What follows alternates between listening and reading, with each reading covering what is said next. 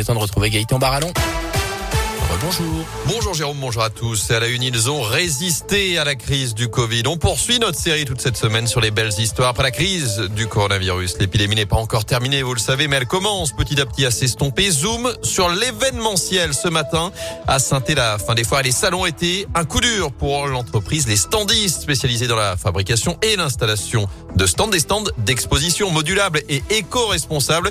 Une grosse année donc à faire le dos rond, s'adapter. Mais aujourd'hui, l'activité est reparti très fort, Anthony Perel. Oui Gaëtan, d'abord parce que tout le monde veut rattraper le temps perdu, le public comme les professionnels, mais pas que. Anthony Audion est le cofondateur de la structure Les Standistes. Depuis la réouverture des parcs expo, on se retrouve en fait face à une demande exponentielle de par la faillite malheureuse de certains de nos confrères. Et euh, comme après chaque crise, les cartes sont, sont complètement redistribuées. Notre société euh, reprend son développement. Quitte parfois, et c'est le revers de la médaille, à se retrouver sous l'eau. Aujourd'hui, on est sur une reprise d'activité euh, par rapport à la période avant Covid, trois fois plus importante euh, en termes de de, volume d'affaires. Le seul souci, c'est la gestion derrière euh, du personnel et, des embauches. Mais bon, on a connu pire, donc tout va bien. Et finalement, Anthony Audion estime que sa structure est encore plus forte aujourd'hui qu'avant la crise. Et vous retrouvez son témoignage complet sur radioscoop.com. Demain, on prendra la direction de Bourg-Argental pour parler tissage et continuer notre série de la semaine.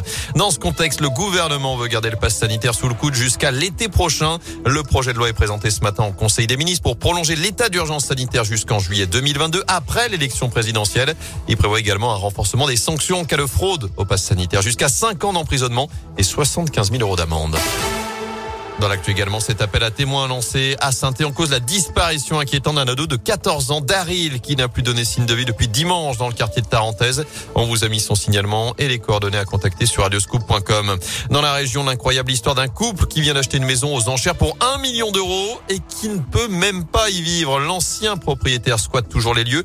Ça se passe à Pierre-Bénite, près de Lyon, selon France 3. Le couple rembourse tout de même 4000 euros de prêt tous les mois sans pouvoir entrer dans son logement. Des démarches d'expulsion sont en cours mais pour le moment, la préfecture n'a pas donné suite.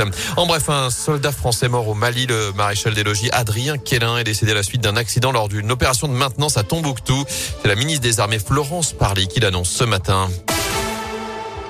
En foot, peut-être une bonne nouvelle pour les Verts avec un ancien Stéphanois de cible du nouveau club le plus riche du monde, Newcastle, qui aurait fait de Wesley Fofana sa première cible pour construire sa nouvelle équipe. Information RMC Sport avec euh, Leicester qui demandait 80 millions d'euros tout de même pour euh, se séparer de sa pépite arrivée l'été dernier en provenance de saint Et si un transfert venait à aboutir à cette somme-là, la SS pourrait empocher un chèque entre 8 et 9 millions d'euros, ce qui correspond aux 20% de plus-value à la revente, ce qui a été négocié lors du transfert de Wesley Fofana, qui on le rappelle est blessé, il devrait revenir sur les terrains en début d'année prochaine.